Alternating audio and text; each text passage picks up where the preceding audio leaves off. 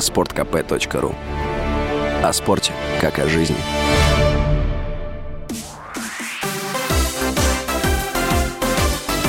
Новости спорта.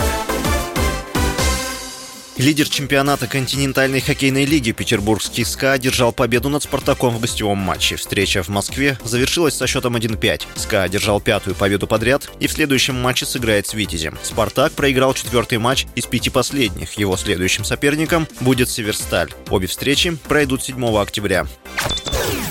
Мадридский Реал победил украинский «Шахтер» со счетом 2-1 в домашнем матче третьего тура группового раунда Лиги чемпионов. В составе хозяев мячи забили Родриго и Венисус Жуниор. У гостей отличился Александр Зубков. В составе «Реала» в стартовом составе вышел украинский вратарь Андрей Лунин, который дебютировал в Лиге чемпионов. В другом матче группы F немецкий Лейпциг обыграл дома шотландский Селтик со счетом 3-1. «Реал» лидирует в группе. Далее следует «Шахтер» 4, Лейпциг 3 и «Селтик» 1 очко.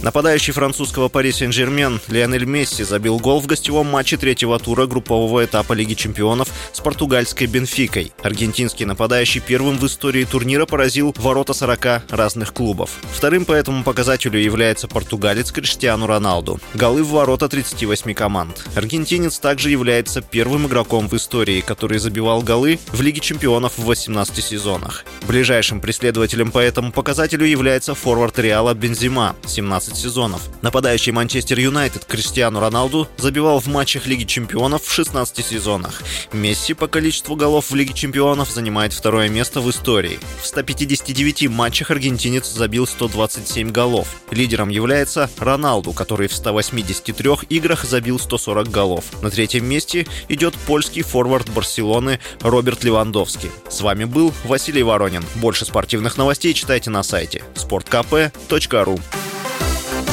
Новости спорта.